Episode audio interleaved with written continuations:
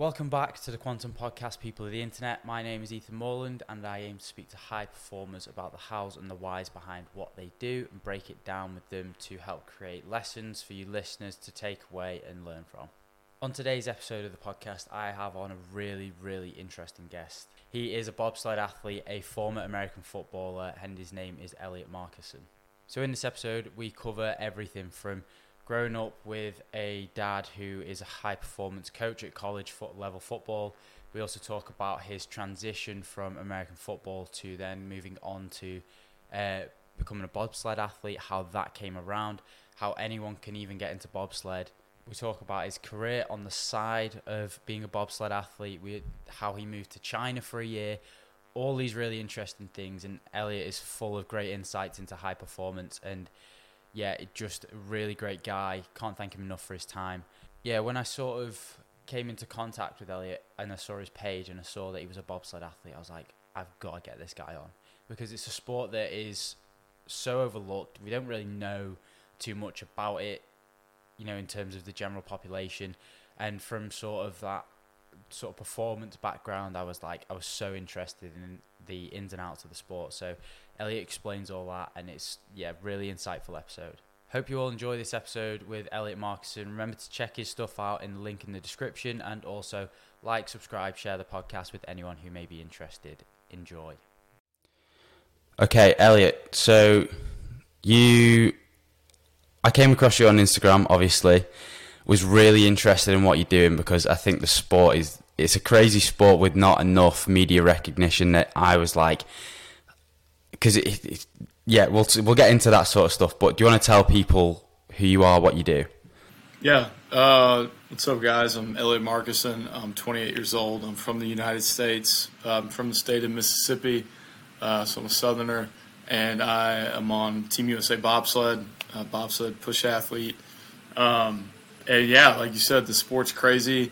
A lot of people know the sport from the movie Cool Runnings, which kind of does a uh, it, it's not a real interpretation of what we do. It's it's kind of like a Disney, kind of a fun kid version. Um, it's a super niche sport. Uh, our community around the world is very small, and we're a very tight knit tight knit group, and we know athletes from all the other countries. So we're very. Uh, it's like a uh, it's like a one big family. Yeah. It's so it's such a cool sport because, like I said before, like me being from sort of like that sports background, I appreciate what it takes to be a very very good athlete and you know like the sort of key performance indicators of the sport. It's just it's so fascinating. But we'll sort of build from the ground up. So tell me about your sporting background and sort of what you did growing up. Yeah man. Uh, i played american football growing up. Uh, my dad is actually a, a uh, american football coach from the college world. So man as as long as i can remember being a little kid uh, growing up sec football games uh, on the sideline.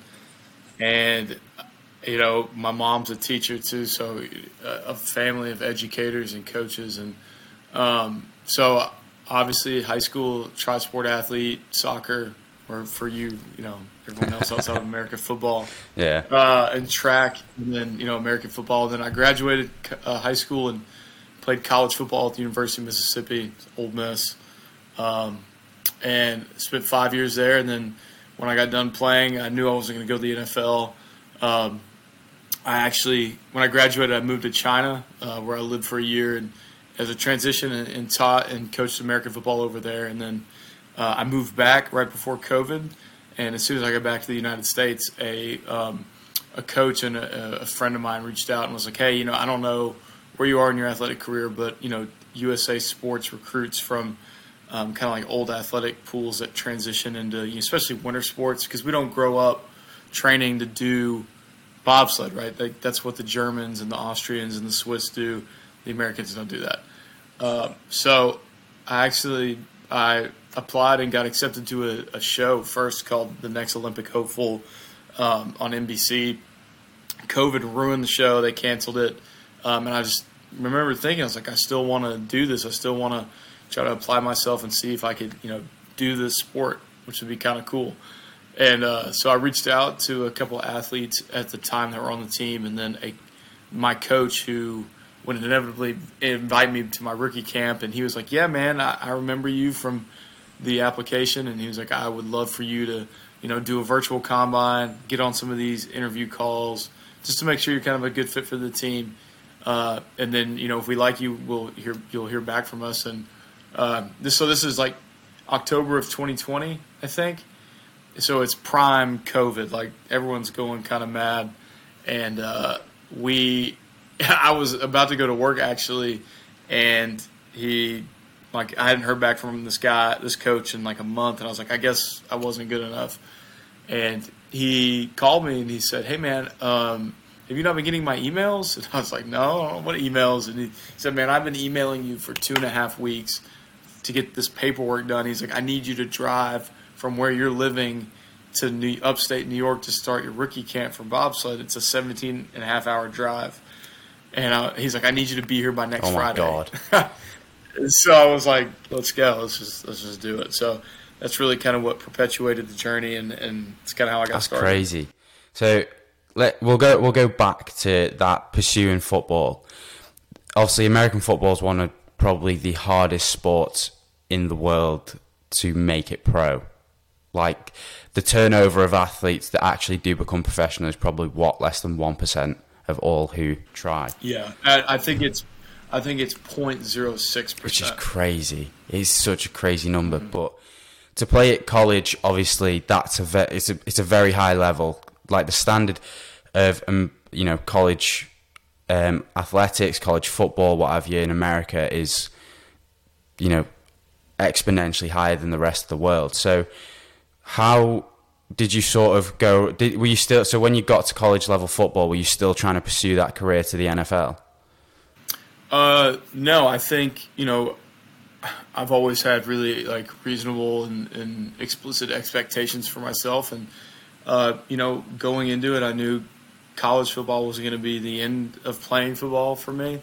Um, you know, I was still considering coaching at the time or becoming an athletic director.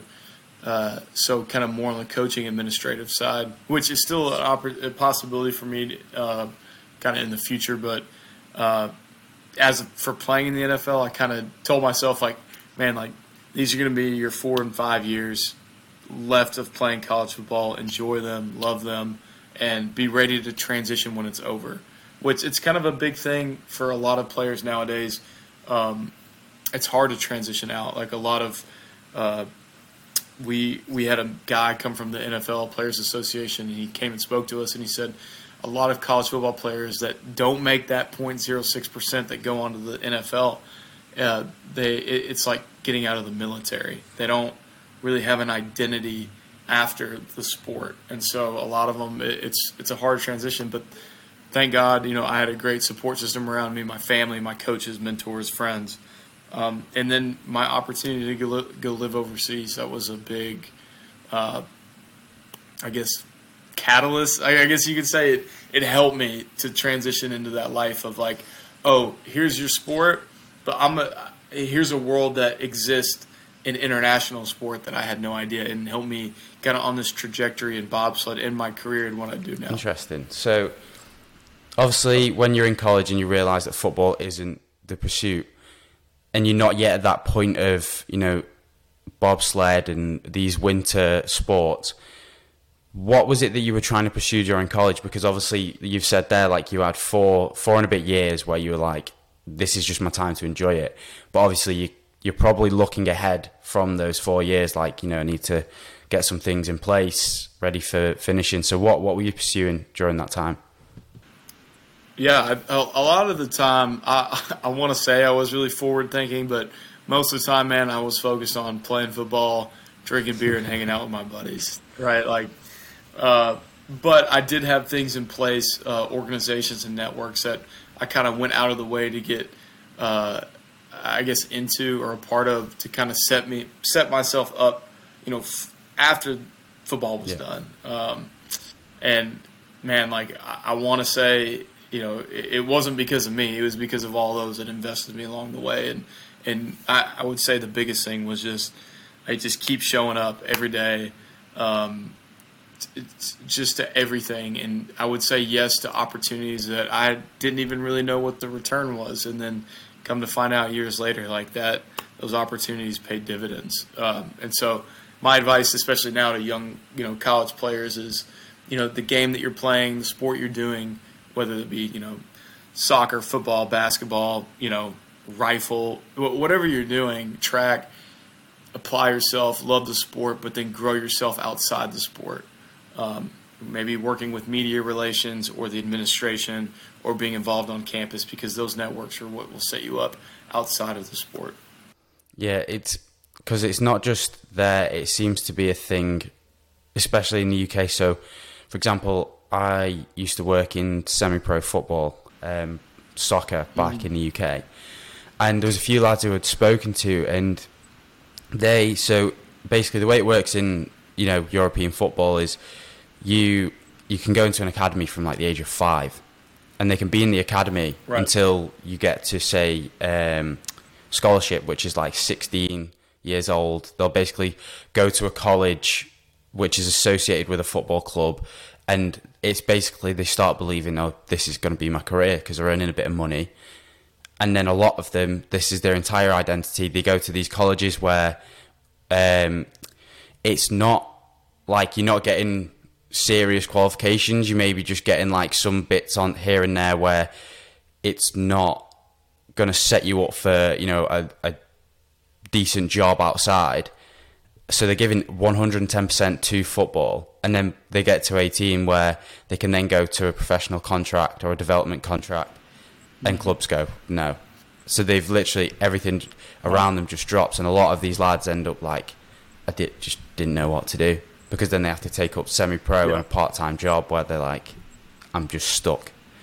So it's it's yeah. it's interesting to hear that you know you're you were putting things in place as you were going because obviously a lot of people are just so focused on the end goal that mm-hmm. sometimes it blinds them to the fact that that can't necessarily be the end goal. If that makes sense. Right. And I, I think another mindset I had was you know, I look at my life in terms of chapters and peaks, and I kind of learned this from other people that were are and will continue to be more successful than me, and they look at their lives in different, you know, mountain peaks, different chapters, right?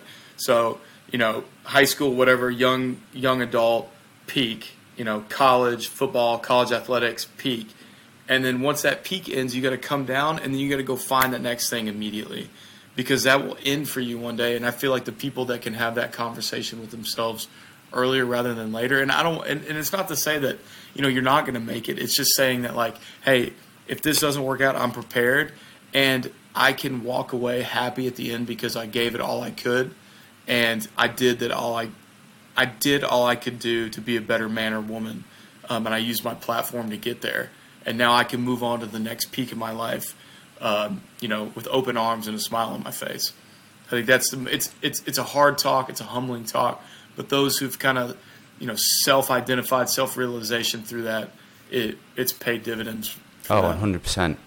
And then, so you you mentioned you were thinking of getting into um, uh, coaching, coaching football. Yeah. So, mm-hmm. why did you decide not to pursue that eventually?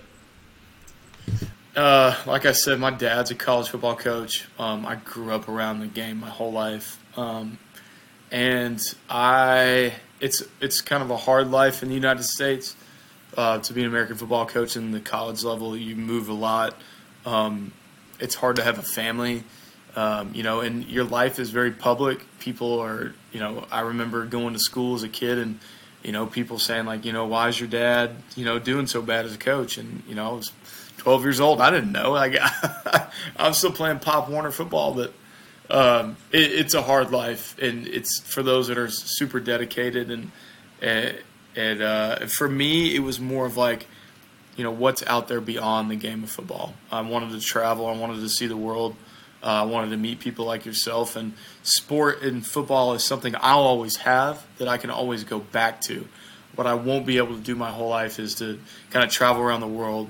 Uh, now with bobsled, still compete internationally uh, and meet all these individuals and people from the international sports world that you know I wouldn't have met if I would have just stayed coaching football or gone the administration route. Yeah, it's the coaching route's really interesting because I'd list, I listened to a bit of a podcast you did previously with one of the guys who used to work with your dad, and mm-hmm. I had a look at your dad's wiki page because obviously it has a list of the places he coached all over the place. Like you can you you can't settle.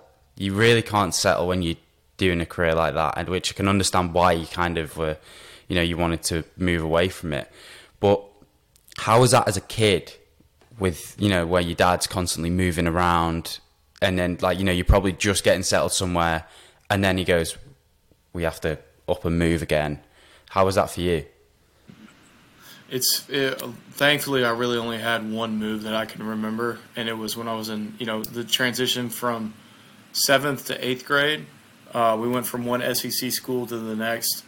Um, you know, growing up, a lot of my friends were like, "Elliot, you don't really have a home, and like you never grew up with the same kids that you went through elementary all the way to high school with." Uh, and you know, because of that, I had a really unique childhood. I got to do a lot of things that other kids didn't really have the the uh, the privilege to do, and, and, for that I'm really grateful and I'm, I'm thankful. I have an older sister, um, and it kind of you know formed us as kids, right? To go to my dad's games and be on the sidelines and to meet all these great people and um, all the guys that worked with my dad, they were like you know mentors and other father figures for me. So I got to see what you know success looked at looked like at a very young age and how great men and leaders treat people around them and it was very impactful for me. Um, whereas at the at the cost was we moved, and I remember uh, I think it was late spring. I was in seventh grade, and my dad coming and picking me picking me up from school and was like, "Hey man, like." I need to tell you before it comes out on the news, but we're we're leaving. We're moving to a different state. You know, we'll be leaving in a few weeks, so you, you have to go home and start packing your stuff. And that was pretty that was pretty hard on me as a kid because um, I just wanted to hang out with my you know my friends from the neighborhood, right?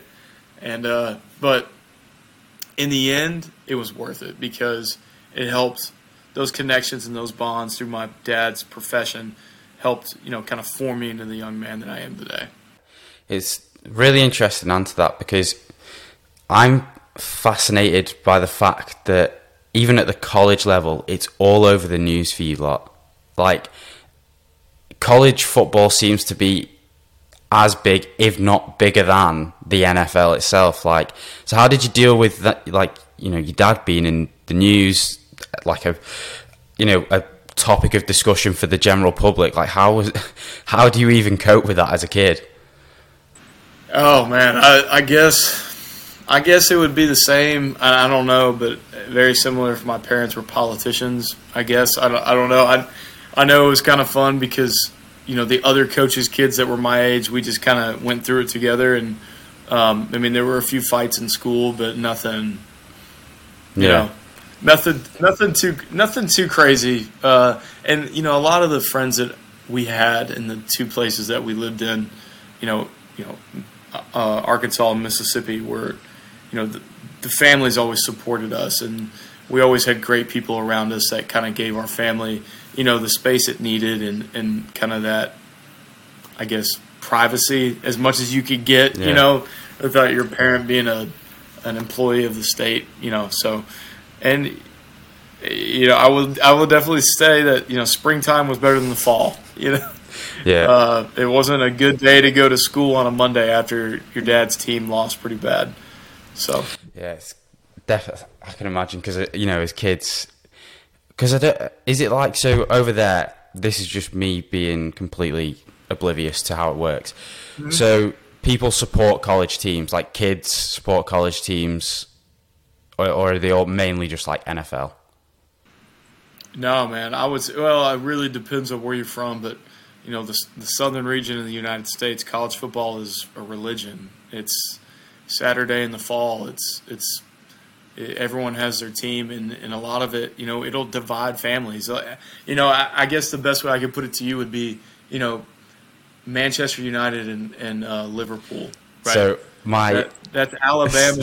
that's Alabama and so Auburn. It's funny you say that because so I'm a Liverpool fan, and my entire family are United fans. So when mm-hmm. we play each other, oh, they they won't speak to me. Will not speak to me. They. Yeah. And like so, we beat them 7 0 the last time we played them, which is outrageous. And obviously they're okay. they're all back in the UK, so I just called them up, just like pissing myself laughing on the phone. my dad just looked at me and was like, just fuck off. Don't speak to me. I was like, yeah, just done. absolute bragging rights. it was so good. But so obviously you were going to pursue coaching. You were going to do all that. You didn't. You moved to China. So yeah, how, where did that come from, and how was it? Yeah, man, I'll, I'll I'll tell you. You know, my whole life was spent playing football and and kind of uh, doing the football route, and I would say it was one of the first decisions that I made. And, and you know, I had some kind of people I had asked and that mentored me a little bit, and it was one of those first decisions I ever made that was like, man, I don't know what I'm doing, I don't know what I'm getting into, but I'm just going to do it because I like doing hard things and I like challenging myself. And I wanted to travel and see the world, and I picked the hardest place to go to. man, I'm from a small town in Mississippi where you know, we have 20,000 people, yeah. right? You know, I moved to a city with eight oh million people, and I'd never been on a subway before, and I can't even speak Chinese when I leave. But man, it was China was China was 14 months of just eye-opening experiences, and not even just living there, but the people that I met from around the world. Uh, some some of my two best friends there were from the UK. Uh, they were from Liverpool. Just hilarious, like, and so getting to live with, with people and, and, work with people completely different from myself, it really broadened my horizon um, and the ability to connect with other people and really showed me that anything's possible, right? The, it really kind of set the foundation of, of things that I would take later on with me into bobsled and into my life now as I continue in sport and career. That initial moment you landed in China, probably you know knowing you're not going to be going home for a long time because I've experienced the feeling of you know landing somewhere new and realizing I don't have a return ticket. How was that first moment when you stepped outside and realized there's a massive difference in culture and stuff?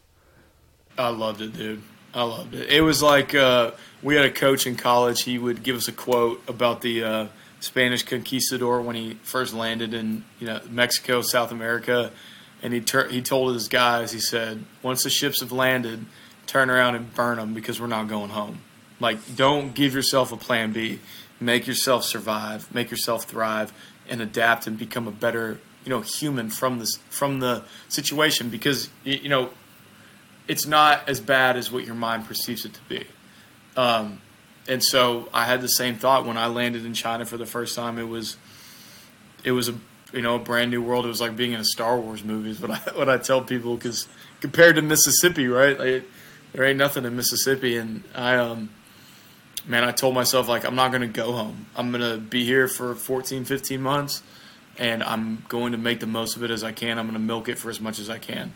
Um, and I did that, and I made incredible connections and friends, you know, for a lifetime. And really, I I had a job teaching at a school, uh, but as soon as I got there, uh, the joke with foreigners in, in China was that it's the island of misfit toys. So you would just have these people that would show up from every corner of God's green earth that would have these just kind of bizarre backgrounds and, and, and life stories. But through that, I met a guy who played American football. Uh, he was from the United States, played college football in Michigan, and he started an American football, you know, semi-pro Chinese football league. Crazy.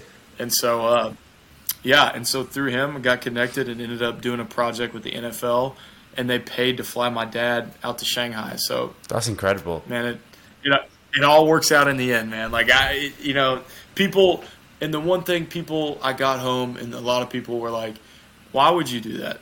Right? Even before I left, they're like, "Why would you do that? If you want to teach, just stay here." And I was like, "No, it's not about teaching. Teaching is just the the, the vector, the method to get me there. What I'm really in for is kind of like what you said at the beginning of this podcast. I'm in for the experience. I'm in for growing myself and, and, and making these connections with people from all over the world. I want to be a better man at the end of the day. And sometimes it means doing hard things and making yourself be uncomfortable.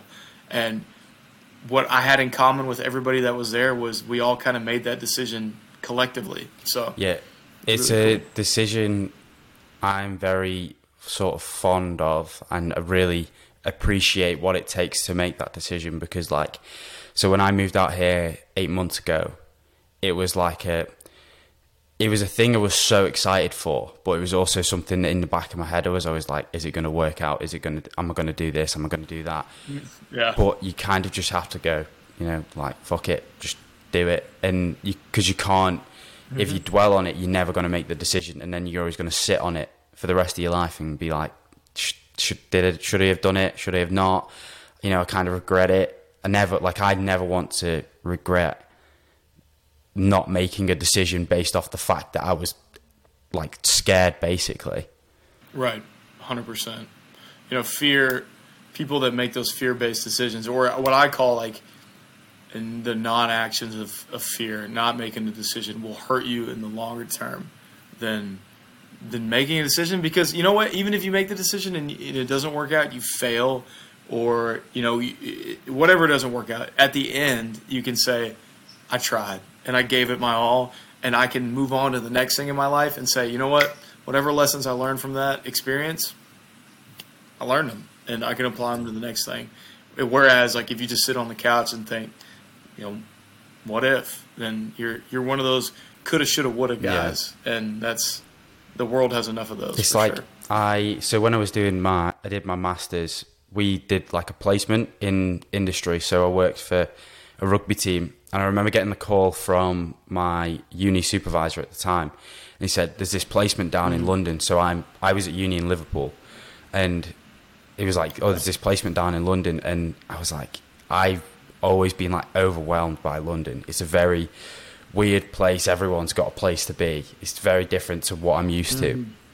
And he was like, There's this placement here if you want it.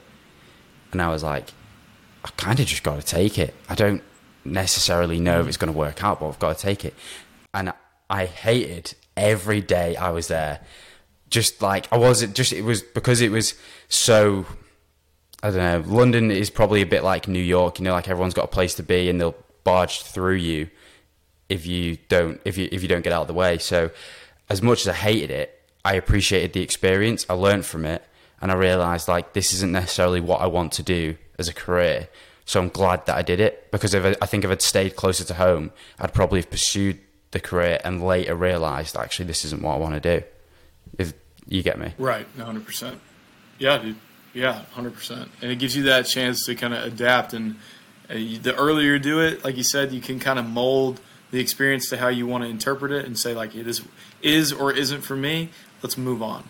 Right. So that's that's awesome, man. I have I have respect for it, dude. Like it's it's it's hard, and I'm sure you've had friends and family that say, "Why are you doing what you do?" And that's the hardest voice to listen to. It's not it's not your inner voice. It's it's the people closest to you. Yeah. That say, "What are you doing?" To be fair, you know what I mean. I have probably the best support network in terms of family because as soon as I go, oh, this has come up. They did like when the thing to come to Australia came up, they just went, take it, just do it.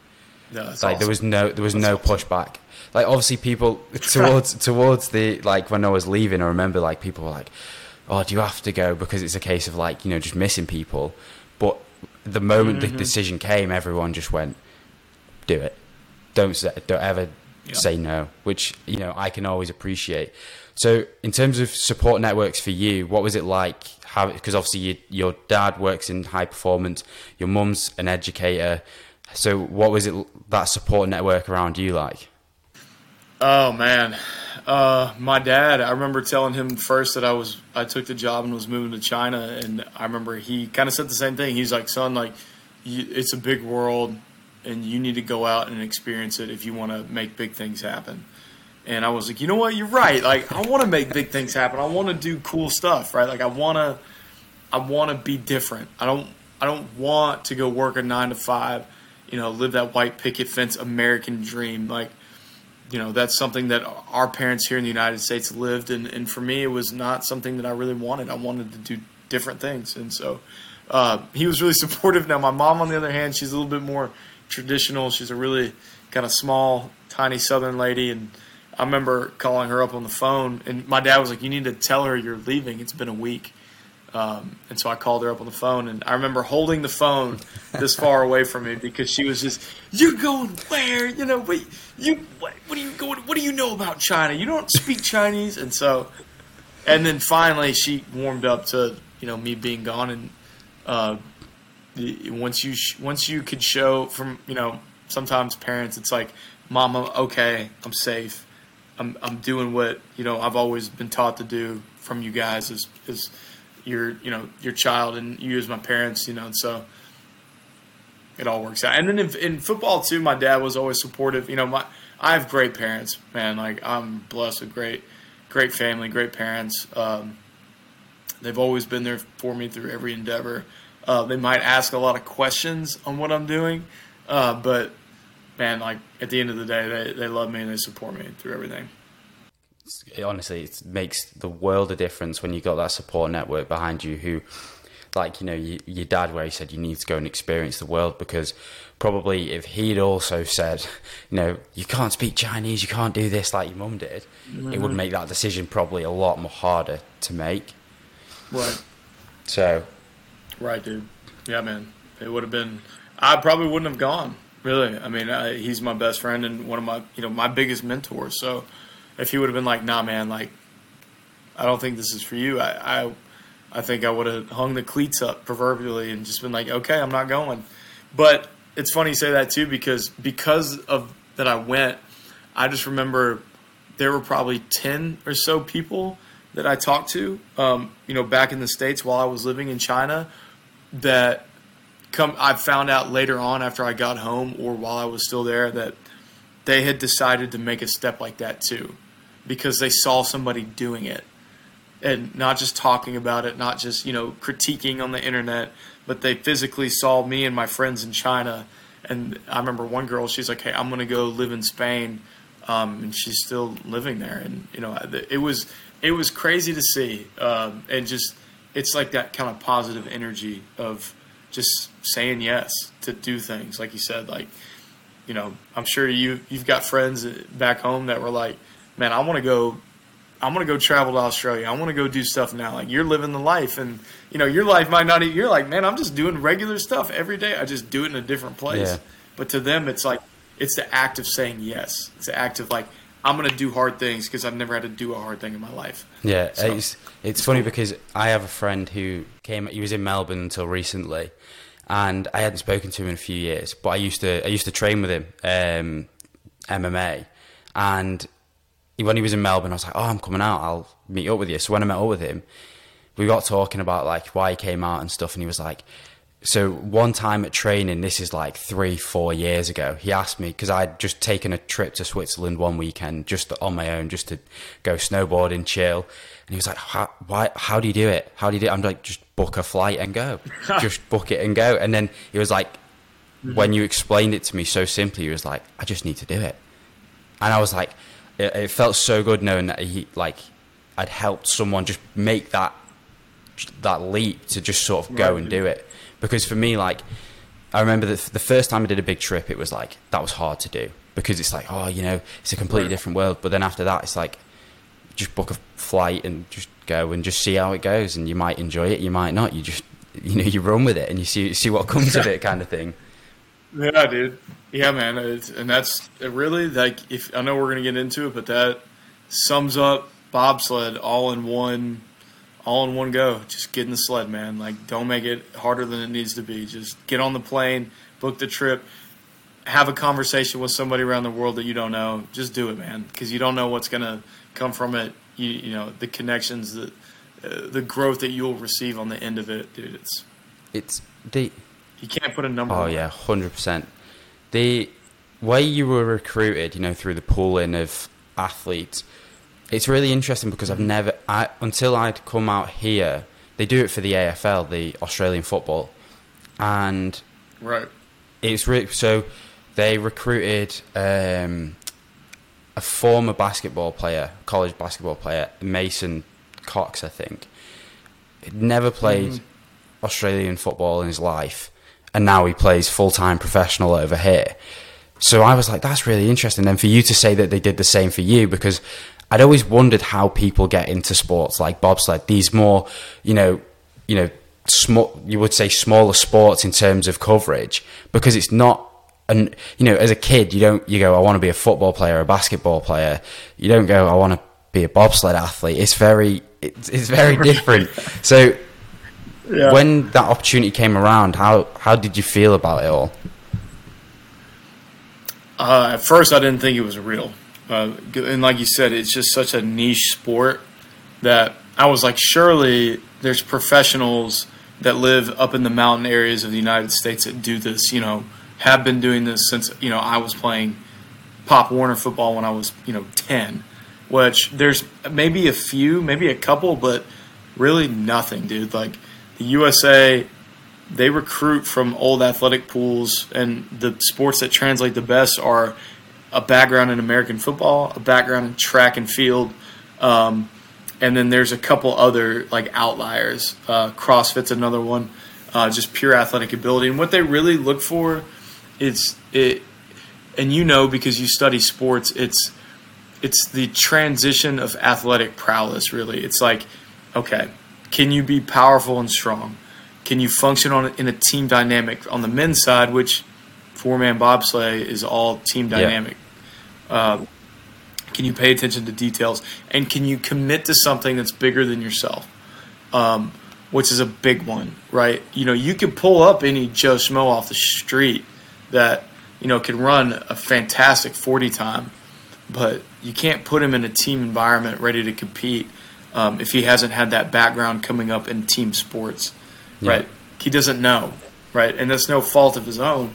It's just, it's something that you I don't even know what you would call it. Like it's like social programming coming up through the layers of sports as a as a kid, and they do it all over the country or all over the world. I mean, so it's it, it's cool. Um, it's it's a very unique sport. It's a blessing to do it. It's fun. It's, scary as hell. Yeah. Like I'm not, I'm not gonna lie. Like if you if you're not a little, everybody's scared to do bobsled. Anybody that's not scared is a liar. Like it's it's just something your CNS is telling you don't do it. Like it, you're going 85 miles an hour, which is 120, 130 kilometers an hour down an icy track, and you're pulling five G's of pressure in the back.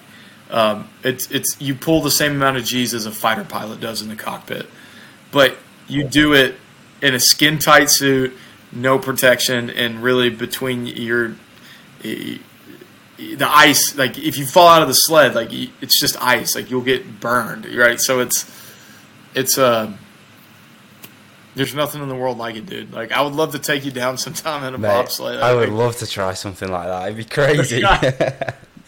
some of my actually some of my good buddies in the international circuits are a couple of the British guys, and they're they're great dudes. Like they're they're fun as hell, and they like to have a good time, and they are just good old they're just good old proper lads, man. Like mm. they're they're a good time. So yeah, it's a it's a it's a crazy sport. Like the I can imagine because obviously there's similar G's going through your you know your neck and your back as there is a Formula One driver, which is in, insane yep. to say.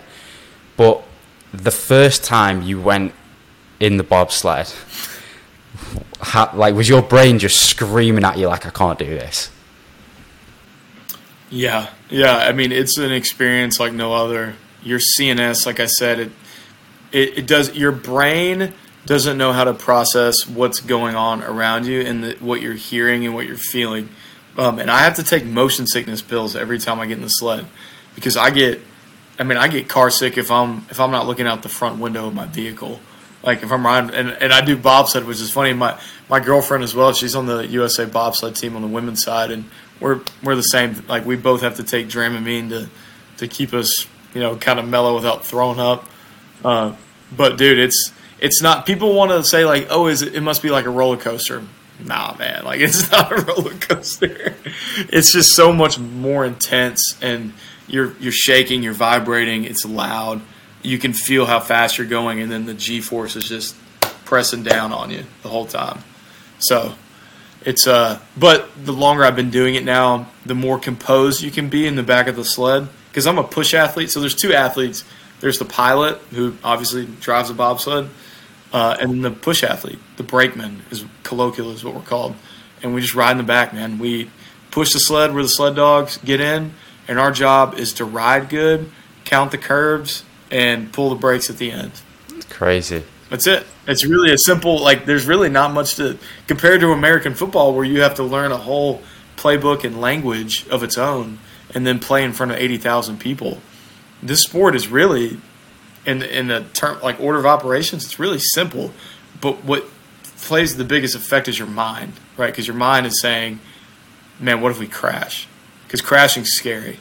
You know, you can get really hurt every time you get in the sled. Your, your brain is like, dude, don't get in the sled, man. Like, go enjoy your life, do something else. But it's it, every time it, but it's a it's like an adrenaline spike. It, it's a high because your brain is telling you this is a hard thing. It's scary. Don't do it. And then you basically have to tell your brain to shut up. And you essentially, in the most purest form, you have to face fear head on. And then when you do it, it's like you come out on the other end, kind of like taking the trip or moving off to another country. You get out of the sled and you're like, let's go again. Let's let's do it again. Even after you crash, you have to say, I got to get back in the sled, and I'm scared as hell, and that's okay.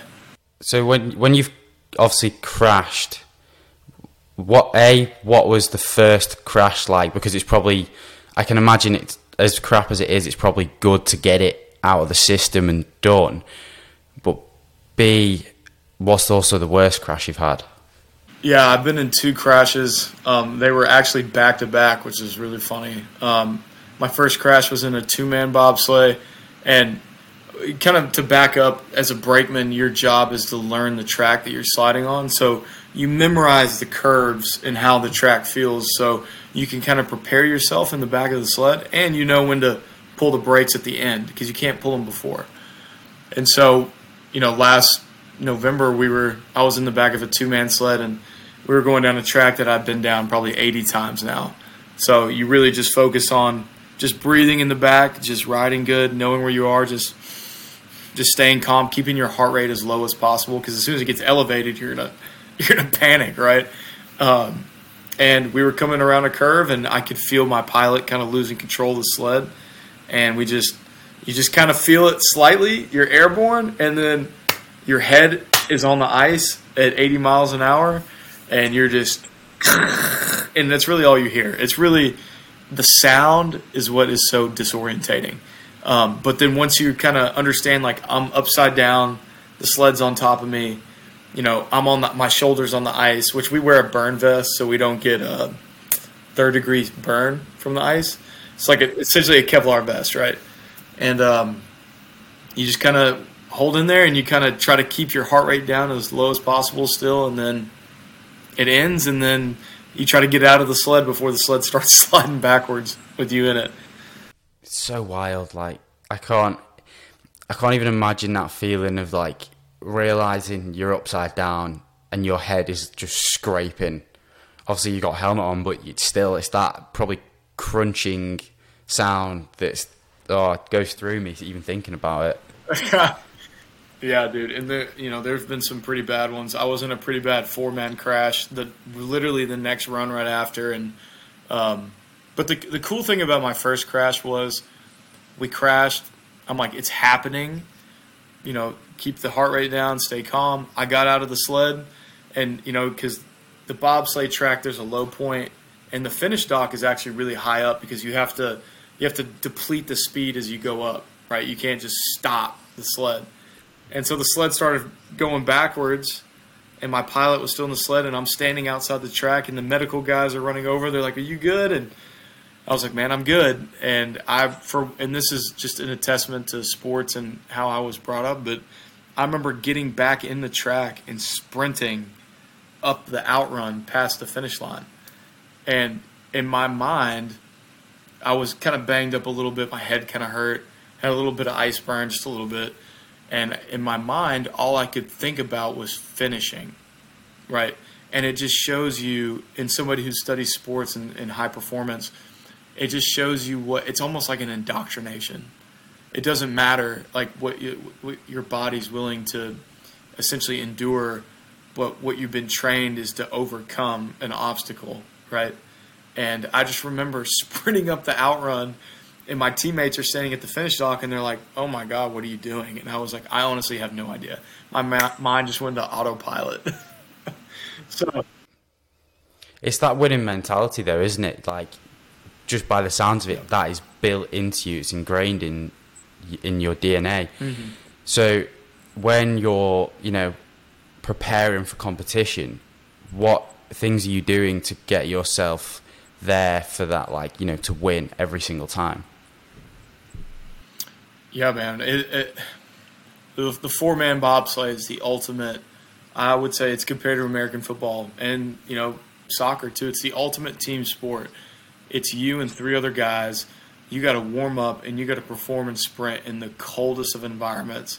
And then you got to get in the sled at the same time and then get in there together and make it a good ride down. And I, mentally, you know, the hardest part is warming up to do the sprints in the, you know, sub.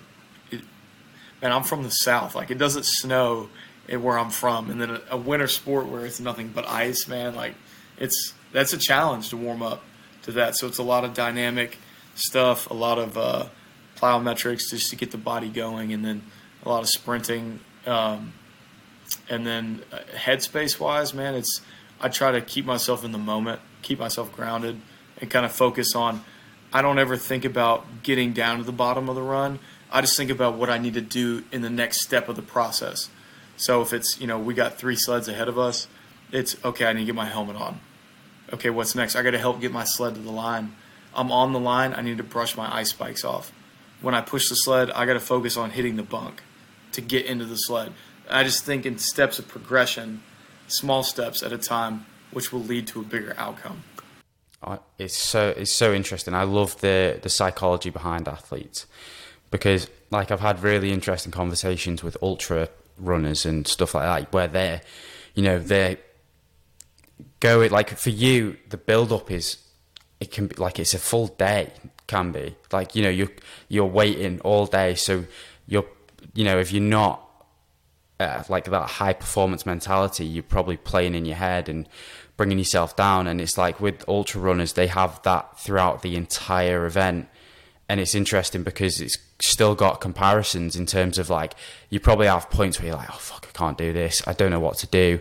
And then you have to bring yourself back down and be like, no, I've got it. I've trained. I'm here. Yep. I'm just going to get it done. And I'm going to, you know, going to do my best. And that's it. Yeah. Yeah, dude, 100%. And it's that, it is that mentality because sometimes that little voice in the back of your head says, don't get in the sled, man. Don't do it. And then uh, you literally have to tell that voice to sit down and don't let it have a seat at your table because that voice will only bring doubt and denial in what you're trying to do. And like I said earlier, a lot of that mentality is it's the burn the ships mentality. It's I'm here, I'm here for a reason, I'm not going back. You know, the only way to go is forward, and if that brings, you know, hardship and pain and, you know, at times, you know, suffering from crashing, they it's worth it because at the end, the outcome, the the potential outcome far outweighs not doing it. If that makes sense. Yeah. Oh, 100 percent. The so the last game of football you played to the first bobsled competition you did was there a difference in your approach and or did it feel like you know you'd you'd never left competition? I th- I think it was more of the I I never left competition, but it was more it was different. The the atmosphere changed, the environment changed, but it was still this. You know, a lot of people like to call it different things. Some people call it a dog mentality. Some people call it the competitor's edge. I just relate it to ready to be in a fist fight right? Like it's it's you're ready to attack whatever you need to do to compete and to win, and to, and and at the end of the day, it, it might not even be all about winning, but it's about representing eh, something bigger than yourself and being accountable to something and somebody that isn't yourself. And the the, the highest achieving athletes and people I know in my life are people who have taken that concept and have really made it in their own and their identity of saying like what makes me successful is when I know that I'm accountable to other people and I know how to be to represent and be a part of something that is and will always be bigger than me. And taking that lesson and, and applying it to everything, it's it's it's helped in so many things. But at the end of the day, man, it's a blessing. I remember I remember sitting on the line before my first race, and I was thinking to myself, man, I was thinking about the same scenario between my last football game, and I was like, if somebody would have told me back in, uh, you know, 2017 in the fall that I was going to be a, a bobsledder for USA, I probably would have slapped them because I wouldn't have believed them. And you know, a few years later, here I am, after a trip to the end of the world and back, and then here I am still competing and doing a great sport and man, I can. It's only it's a God thing, man. Like I, I can't put it into words how blessed I've been, but given the platform that I have now and the opportunity, I just want to keep making the most of it and just keep inspiring and helping people come up along the way that you know just say yes to doing hard stuff because you don't know what'll happen at the end. Like if I would have said no to driving 17 and a half hours to Lake Placid and you know by the end of the week, where would you be now? What would you be doing? Exactly, exactly. And I, you know, through the sport, I've made you know friends for a lifetime, international, and here in the program. I met my girlfriend now. Like it, man, it's it is a blessing, dude. It's it is a hard sport, but at the end, it's it's so it, worth it though. It so worth it. Yeah. So that it's interesting you say. So you met your partner through obviously bobsled. So you're both elite athletes. Yeah. So how how is that? Because obviously you're not go, you're not just going out for like drinks and stuff like that. Like you're probably both like regimented, going to bed at this time, doing this. You know, I've got this at this time. Like, how do you both cope with the both of you being professional? She she is awesome, dude. She is she is a rock star. She and I would say like she she is more of an accomplished athlete than I am, right? Like, and I have no shame in admitting that. Like, she is she was a uh, a, a, Division One hurdler in college, so she comes from the track background where I'm football. So we have conflicting ideas on training and regiment. So all the time we're kind of like, yeah, what if we do this? You know, and so it's it's really funny. And um, we actually it's our off season now, uh, and so we were doing our workout yesterday, and we were like, what do we really do? We don't know what to do now in our off season because we're so we're so used to sticking to a pretty tight schedule and training regiment. Now we can kind of ease off a little bit, but man, she she's awesome, and um, I think it's really unique that we get to do the sport together, and um, you know, not a lot of people can say that. So it's that's it. It's Literally, it's like how many people can say they do the same sport together? You know, on the same basically on the same team. Like it's it's crazy. But you mentioned the off season there, mm-hmm. so what what do you do with your off season? Because obviously you've got to maintain a level of ability, but you also need to take time away because otherwise you'll just get uh, eventually. You know, could be a month, could be a year. You could you'll end up burned out. So what what do you do in that time? Man, it's a fine balance, and I'm still trying to learn the balance. Uh, football, I was really used to just hammering away all the time, hammer, hammer, hammer. We're to lift heavy and we're to condition. It doesn't matter if it's spring, summer, in season Whereas this sport, I have to kind of take my ego and put it aside, and I have to learn more from our, our track teammates who are more used to taking that time off in the off season and really tailoring a specific program to the athletic movement that they're doing. So it's literally two conflicting ideas of training, right? Um, which is cool because I've learned so much from it. So during in season and building up, like right before it's a lot of explosive work, plyometrics, heavy lifts, heavy dynamic lifts. Um, and then off season now it's more of just maintain and conditioning. So we can kind of cross train a little bit more. Um, we're not really focused as much on sprinting. Uh, we can really kind of get back into that, you know, that summer shape that I need to need to get back in. It's been a, it's been a long winter, my man. Uh, so actually, we're leaving to go to Belize uh, in the morning. Actually, so just spend some time on the beach, get some sun, and come back and uh, man, just be, be outside. Refreshed. Yeah, dude, that's that's that's it. Because like you said, they're guys that'll train and they'll keep sprinting and doing all that stuff year round, and they just get burned out, and their bodies can't handle it because it is a physically demanding sport. Obviously, so the sport itself, if we look at it from uh, sort of you know key performance indicator, you need to be powerful as powerful mm. as possible. You need to be strong, but you also need to be fast because obviously that you know the init- to push the sled, but also to be able to sprint as fast as you can in that initial phase. Yep. So, what kind of so obviously you mentioned there that you do a lot of plyometrics, sprinting, heavy strength training, but so how do you split up your week in terms of training? Yeah, and I everyone's got their different methods. Um, during the season stuff, like right before the season or kind of the end of the summer, before we kind of get into our team testing, I mean we're sprinting a lot. I mean it's you know three at least three times a week, uh, and then lifting really two, uh, with a big emphasis on you know the power movements, uh, power clean, all the different variations of that. Um, I'm still a big proponent of deadlifts. Uh, so all the deficit deadlifts, banded deadlifts, really anything to kind of tease out those different muscle groups. Uh, and then obviously the plyometrics, man, like depth jumps, anything with the med balls. And we do a lot of work with the prowlers, so the sled pushes um, before we can get on the ice at our ice house. Uh, but it's it, it's a lot, and everyone, like I said, everyone's kind of got their different their different sauce, their different method on what they do.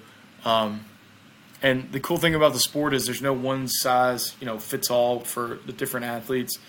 Um, you know the pilots might be doing something, the women they might be doing something. You know my girlfriend she might be doing something different than what I'm doing and what I'm working on. She's more of a established sprinter than I am, so I really have to focus more on my sprinting technique. It's kind of a thing that I've been working on a lot recently. Whereas coming from American football, we don't sprint, dude. Like we don't we don't do none of that. Um, mechanically why like in terms of mechanics. So yeah, it's it's a lot. It's fun though. It, it's fun because we can kind of mix, mix and match, um, working with our strength staff up at the uh, the training center, and, and they help us out a lot too. So they, it's interesting because obviously sprinting is it's it's an art of its own. Like we look at it as if like oh anyone can do that, yeah, but when you really break it down into the different phases of the sprint, it's so hard to get right because I've had to teach. We like we used to go through sprint technique with athletes, um, and it's really interesting to tr- to understand that actually like not everyone gets you know sprint like sprint technique. They don't get that actually there's more to it than just going as fast as you can.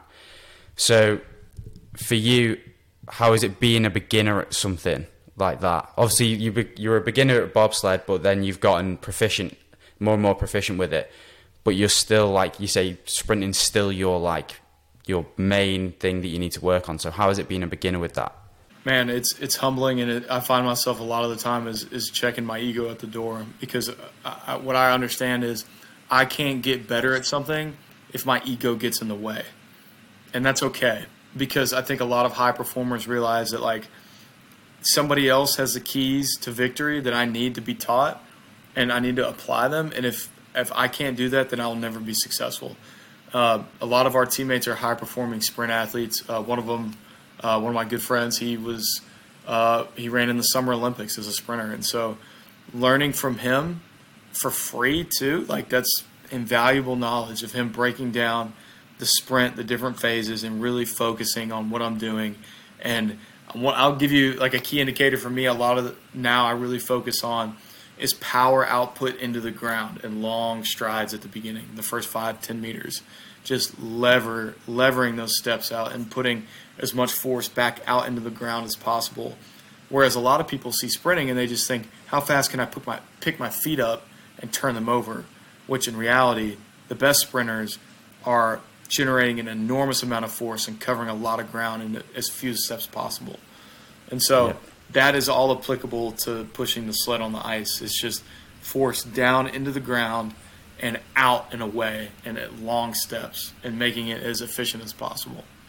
Do you train much of the triple flexion of the sprint? So do you do any strengthening work for that, like you know the hip flexors and yeah, dude. that sort of stuff? Yeah, I would say the most common and prevalent injury in the sport, you know, besides getting a little bit of ice burn here and there, is people you know working on their hips and their uh, hip flexors and the triple extension. Like it is so demanding pushing the sled uh, because you really have to focus on getting your triple extension right off of the block. And it, uh, man, especially during summer training, it starts to wear on you. So a lot of the stuff I do now that, you know, my girlfriend's been great. She's been teaching me a lot of uh, triple extension work and hip work. And, um, yeah, dude, it's, it's, it's humbling, but it's fun though. It's a challenge um, and it, it, at the end, you know, kind of the overarching theme, you know, do hard things and it'll make you better in the end. So yeah. Uh, as from like the coaching perspective, I'm just interested in this. What sort of testing parameters do you do? You know, like at the start of the the preseason, what what sort of testing stuff will you go through? Yeah, our federation's kind of changed their testing standards. Um, we used to have a combine, but now they've changed it to a push standard. So we have an indoor ice house that we push on, which you can see. I'll, i can send you videos later of what it kind of looks like. Um, but we have to meet, you know, certain times, and they want to see different criteria. So when you program, you want to be able to peak within your programming at that date. So you're at the you're at the top of physical fitness, speed, and power at that date. So you can put up great numbers, and then on the men's side, based off those numbers, you get kind of put into a four-man team to push with as a as a group as a team, and that's really kind of what you're looking for. So have a good individual push, which means peaking yeah at that time in the late summer from your programming. Get put on a good group for four-man push, and then putting up good times and velocities, and then from there, that's kind of how you get you get up to the upper echelons of the pilots and yeah and it's but i will say too like it's a marathon man like we measure our success in in in uh, groups of four years whereas like some athletes most teams and athletes measure their success in one season a lot of our success is built in a quad or every four years per olympics so everybody on the team their goal is to make the olympics right like there's no reason that you like. There's nobody on the team that'll tell you that's not the goal. If it's not the goal, then why are you here, right? Um, but it's it is you have to it's humbling because you have to say to yourself like this is a marathon man like i can't just be i, I can't i'm not going to make the olympic team tomorrow i got to keep working keep hammering away keep improving because there's always something whether that be sprint mechanics pushing the sled on the ice loading the sled being a better teammate in the garage learning how to work on the sleds because that's a big thing too. A lot of people don't know is to, out of 100% of the time, we only really slide on the ice maybe 15%. Uh, the rest of the time is is working on the sleds and moving them around. It's a lot of equipment. It's expensive.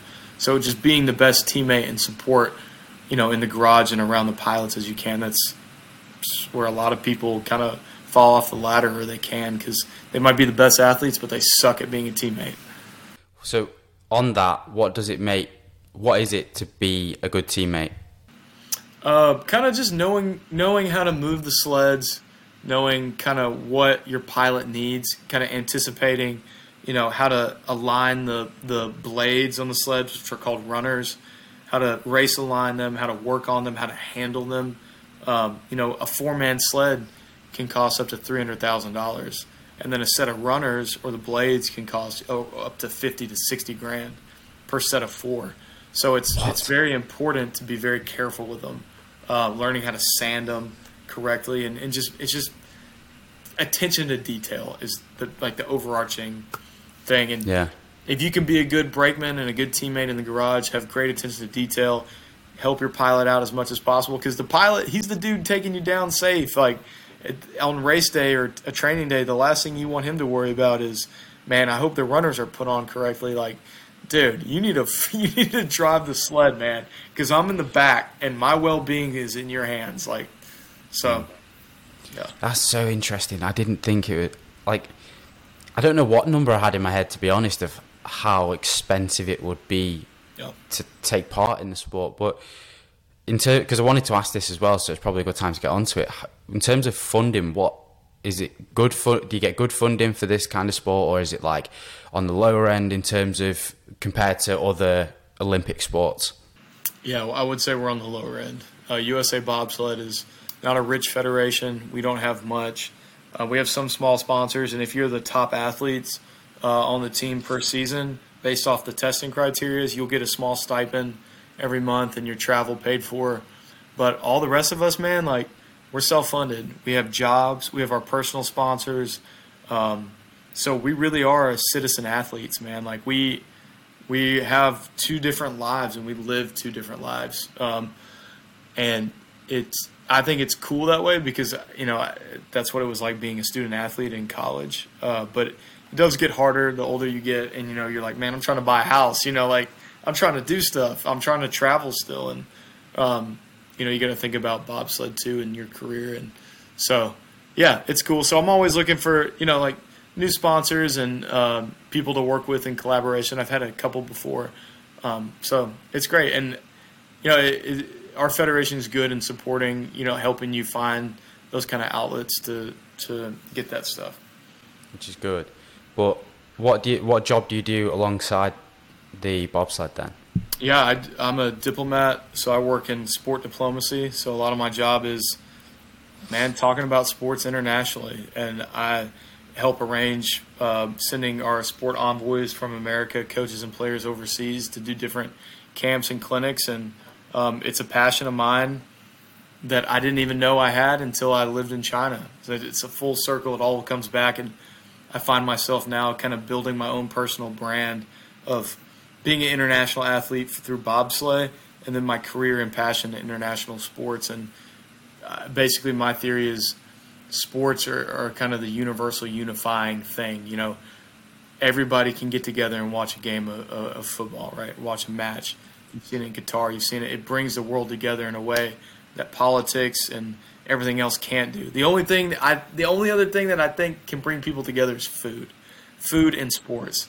So I think that that's the main thing. And man, it's it's it's a passion of mine. And it, I got a I got a couple of side projects I'm working on. Um, or I would love to do, you know, doing more speaking engagements internationally with the power of sports, and then I really want to kind of explore doing a small docu series of you know different um, cultural sports and how they relate to a, a, a, culture's identity through food and, and tradition and, and drinks and all that good stuff. So, yeah. that's super interesting because like I'd love to do something like along those lines. You know, of um, like going to so going to a football match, for example, and just mm-hmm. rather than talking about the football, speaking to the fans and understanding what draws them back week on week on week because right. it's such a passion. Like it's every it's everything for people. And to actually go and understand it, because I'm not sure if you've seen it, but the Welcome to Welcome to Wrexham documentary on Disney oh. Plus. So um, essentially, a club in the UK um, in Wales called Wrexham, bought out by Ryan Reynolds and Rob McElhenney. And okay. the club had struggled for, I think it was 15 years. They the longest time they'd spent out of the football league. So we have four divisions, and then after that is outside of the football league. So the longest time they'd spent out of it. They've bought the club, and but they went around interviewing the fans and speaking to, you know, the, the owners of the pub who own the pub outside the ground, and they talk about that club as if it's like everything to them, and it will be their dying breath to talk about Wrexham. And to me, it's fascinating how people can, you know, it's just it becomes everything. Like jobs don't matter, right. like you know, problems don't matter because of that sport specifically. Yeah, man. I like I've always said. I told my friends in England, man, like I've never been to a professional. I, have never been to a legit football match. I've seen a, a couple MLS teams play here in the United States. I want to come to a Liverpool and Manchester United game match and just experience it and bandwagon the home team and just mm. talk all the shit. Like that that's what I want to do, man. Like and I want to experience that. I want to talk to the fans and I want to be in that atmosphere and then I want to do the same thing uh, with a cricket match in Pakistan or India and just go and experience and like, hey man, like what and start interviewing people and say like, we what what about this do you love and why do you keep coming back to it? Right? I think it's interesting. It plays into the whole cultural identity of sports and what it does in bringing people together. Um, I, and I always think about back in the day, like when you think about the Roman Empire and they had gladiators competing in the Colosseum, like essentially that's the precursor to modern day sports, right? That and the the ancient Olympics, like it brought people together from different city states and warring parts of the the world that they knew of at the time, and sports was a unifying factor for them to compete instead of killing yeah. each other. You know, which they did still, but whatever. No, the the different cultures in different sports is something that's always fascinated me because, like, not necessarily the highest level. Like you know, you said you wanted to go to a Liverpool United game. When you go below that and you see the people who their teams aren't successful, Right. but there's just something ingrained in their DNA that they love this team. They, you know, they follow this athlete or what have you. They follow these events, and it's so fascinating that they can do that and carry on doing that even without the, you know, the success. Like being a Liverpool fan's great because recent years we've won everything we can win. great. So, but being like a Barnsley fan, where you're getting, you know, you're getting relegated one season, then you you maybe stuck there for two years, you come back up a league, and then you go back down again. Like Right. understanding what makes people tick at that level is super is super interesting to me. Yeah, yeah, dude. That's it is awesome. That is that is something that I want to keep exploring, and you know, God willing, with my career, and you know, I'm open to everything. So any opportunity that I, I'll, I'll always say yes. So hopefully, keep exploring this route and and put something together. I think it'd be super cool. But Yeah. So going back to the bobsled um, and obviously the competition side of things, where are some of the places this that this has managed to take you to in the world? I've only competed in the United States so far. Um, So hopefully next season the goal is to get to Europe. Uh, that was kind of my goal this season. My the pilot I was working with, he didn't really. Uh, it wasn't really the same goal for him, so it's kind of hard on that side for me. Uh, you know, kind of being married to a pilot is, you know, your success as a push athlete is, you know, it it is up to him, right, to make the race, and so. Uh, so this next season is really to get to Europe, man. And there's there's a bunch of tracks in Europe. Uh, Germany's got two. Switzerland has one. Austria has one. France has one, but not really many people go to that one. Um, there's one in Norway. So, yeah, man. And bobsleigh in Europe is big. Uh, my girlfriend was in Europe touring for two months this past season, and she was telling me like all the time, you know, there are fans in Germany that know your name because bobsleigh is something they grow up doing, and it's sick, dude. It, it is Yeah. cool. So, what things are you putting in place now to try and push yourself to get to Europe, being the obviously the goal? Right. Uh, we just got done with our national champs. Uh, that's what I was doing last week, and got first place in the four man, um, which is great. It was great. Congrats, mate.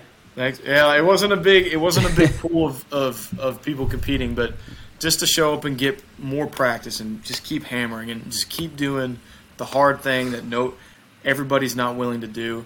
Uh, I I think that's that's where a lot of people make up where you can make up a lot of progress and just keep showing up. And and for me right now, it's taking a step back and saying like, hey, the season's over. Let's take a break let's kind of focus on the other aspects of your life and, and kind of recover. And then once it's time to get hammering at the season again, it, it's full bore. And like it's it's make this a reality. And and there's the only way to do that is through hard work. So, um, but measurable wise, um, I've got some numbers I want to be hitting. Um, get back on the strict diet plan. Uh, but for right now, I'm gonna enjoy some some cold Enjoy beer. mate. and, yeah, yeah, dude. So, yeah. Yeah. The so on that the hard work and stuff like that. For anyone who wants to make it as an athlete at any level in any sport, what three things would you tell them to do? you got to be dedicated.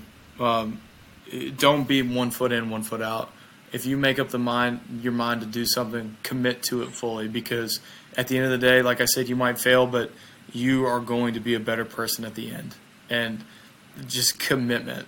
Um, and, and the second thing would probably be just integrity to yourself and to your teammates. Um, don't be a troublemaker. Don't be somebody that it's all about them. You know, be humble in your as be ambitious in your aspirations but humble in your actions right have great goals but be even better teammate right and then three is just keep your head down and work man like I, a lot of people say this and a lot of people you know you, you've seen them on instagram the guys that just want to you know film all their workouts and you know just talk about what they're doing but the real people the real guys that i know that are having the best success are the ones that put that away and they just put their nose to the grindstone when nobody's watching and just work and just push that limit every day. And so that that's the main three things I would tell people. If you if you're if you're willing to do do those three things, and you know it's not going to be hard for you to find success. Love it, mate. Absolutely love it. I'll ask you one final question because we I feel like we've touched every base that we could touch. Um, but the final question that I ask everyone is, how would you like to be remembered? Man, that's that's a question I ask myself every day.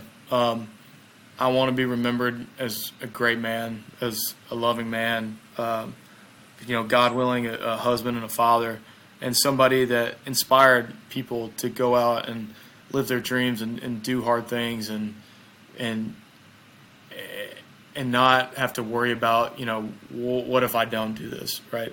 Um, I want to live an interesting life. I want to be an inspiration. I want to be a role model, and I want to give back to people. And if giving back is through you know my failures and lessons that I've learned along the way, then yeah, man, that's that's that's enough for me, dude. Like it's it's an honor, and a lot of it's just having these conversations with people like yourself, and hopefully somebody listening to this that's kind of on the fence about doing bobsleigh or a winter sport or anything crazy, buying a plane ticket to moving overseas, man, if that's you and you're listening to this, just do it, man. Like, it, it, it's not, you will be so rewarded at the end than just not doing it. So, love it, mate. Just let everyone know how they can support you and where they can find you online and stuff. Yeah, man, you can find me on Instagram, uh, emarky80, uh, on Twitter, emarky80, which I'm not really big on Twitter. Uh, Instagram's my big platform. Um, I'm hopefully going to have a website out soon, kind of where you can support, uh, follow my journeys, and I kind of start to launch my business as like a speaker and, and traveler. And I want to get more engaged, and especially with those listening and, and those that want to get in touch. Um, my DMs are always open. My email is the same as my Instagram handle, so it's emarky80 at gmail.com. If you want to reach out and you got questions about winter sports, bobsleigh, football, training, uh, living overseas, just and I'm a I'm an open book. So appreciate it, mate. Really appreciate you coming on. Awesome, man. Well, I appreciate it, brother. Thank you to everyone who made it all the way through the episode. I really enjoyed this one with Elliot. He's such a great guy, such a great high performance mindset, and he's going to go so far in the sport. I can already see it. So all the best to Elliot and his career as a bobsled athlete. And yeah, make sure you check him out in the link in the description. And also check out everything to do with the podcast TikTok, Instagram, what have you, all in the link in the description. Also, watch out on the social media for a possible giveaway that will be coming in the coming weeks. I have something planned, and yeah, just be aware that something's coming and it's going to be something great. So make sure you're watching out for that. I will see you next Monday for another episode of the Quantum Podcast.